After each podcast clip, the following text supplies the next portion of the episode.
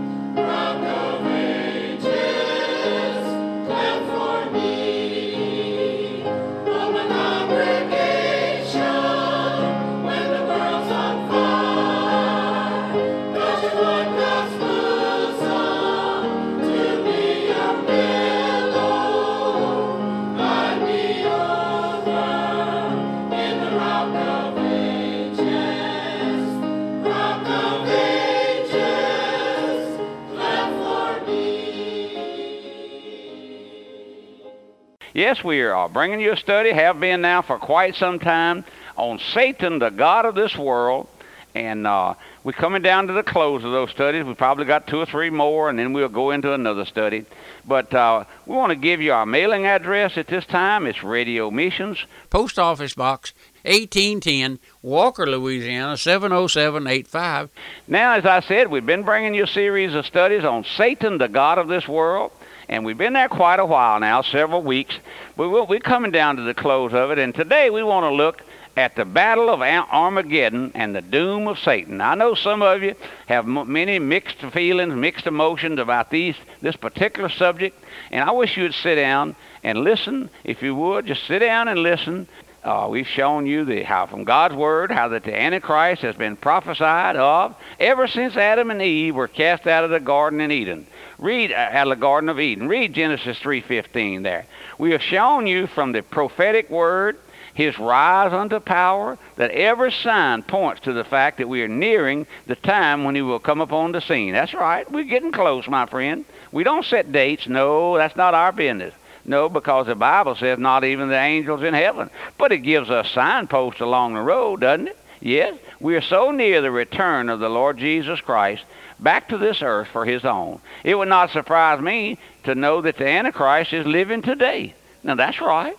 The whole world, political, religious, is uh, rapidly being prepared by Satan for the soon coming of the Antichrist. We saw that he will be manifested after Christ comes for his own. Oh, yes, we have those who don't believe that the, in the millennial reign of Christ that he'll not come back here for his own, but that, that's so foolish. Listen, we saw that the Antichrist will be manifested after Christ comes for his own, which includes me. Does it include you? Listen, listen, you can look for this event at any time. And I'm looking for it, the coming of the Lord. We saw in our last study that when the Antichrist comes upon the scene, he will slowly rise to power, and when he does, he will cause a mark to be put up on the forehead of all of his followers, according to Revelation 13, 16 through 18. As, as we speak, our, our subject today, as I mentioned a minute ago, the battle of Armageddon and the final doom of Satan. Now, what a gracious study. I want you to sit and listen with me, and I'm going to learn much from this study myself because you can't get too you can't learn too much. As the Antichrist arises to world power, taking over the reins of the government, he and bringing everything capital, labor, finance, social, economic, everything under his control, he'll be conscious of one thing the soon return of the Lord back to earth again for his second coming. That's right. Don't you think that Satan uh, do, don't think that Satan doesn't know the Bible? He does, and don't think he uh, uh, does not believe the Bible. He does. The Bible, the Satan said, the Bible says Satan believes and trembles, but he knows he can't repent. Now, my friend, that's a gracious thought. Satan cannot repent. No, no, he can't repent. You and I can, though. Have you ever repented? He knows, Satan knows that there is uh, no salvation for him, and it is for his purpose, plan, to and business to bind you to keep you from believing the Bible, and if possible, to get you to deny it. We often hear the message or hear the scripture, let's be up and about our Father's business. That's what the Lord said. And I tell my folks here, Satan's up and about his business. He is. Did you know while you're sleeping, Satan's up about his business? Do you know why you're uh, uh, resting in the in your evening chair there in your high back chair, resting and taking a nap? Satan's up about his business. He's not asleep. He doesn't go to bed when you do. No, sir. Listen now. Satan is smart. It is you who are ignorant and deceived. It's you and I. That's right. You and I, my friend. Satan believes there's a literal hell. He knows there's a hell. He knows that one day he'll be cast there. Satan believes in the return of the Lord back to earth, and he knows the Lord will return. Somehow or another, I believe, before Satan fell, that he knew somewhat of the future plans of Jehovah God. Now, listen, my friend. That's right. Listen, now, I'm going to make a statement here. You may completely disagree with me, but let's don't fall out about it. It may well be, it may well be now, listen, that he looked into the book of predestination and had seen in a limited way, that's right, not, not every detail, but he may have seen, and this is conjecture on my part, he may have seen a glimpse of the end time, my friend. Now that's how he learned. I believe that's how he learned.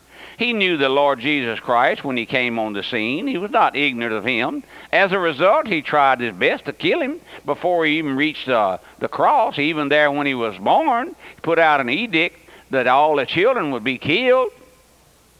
Listen, my friend, I feel sorry for you and pity you fellows who deny the virgin birth of Christ or blood redemption in Christ. I do.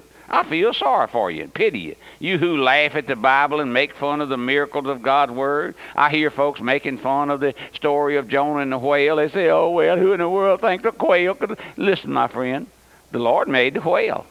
That's right. The Lord made the fish. The first word there says, and God prepared a fish. Let's don't let's don't hang our, our soul on those things, my friend. Listen, listen. That's right. Oh, you you go off on a seed on uh, disagreeing with the Bible about Jonah and the whale and all of those things. You, can pick out anything you want to. That's right. I've had an old aunt who told me the Bible said if it thunders in February, it'll snow in April oh, or July. I said, no, no, auntie, that didn't happen. Yes, it did. I can prove it, but she couldn't.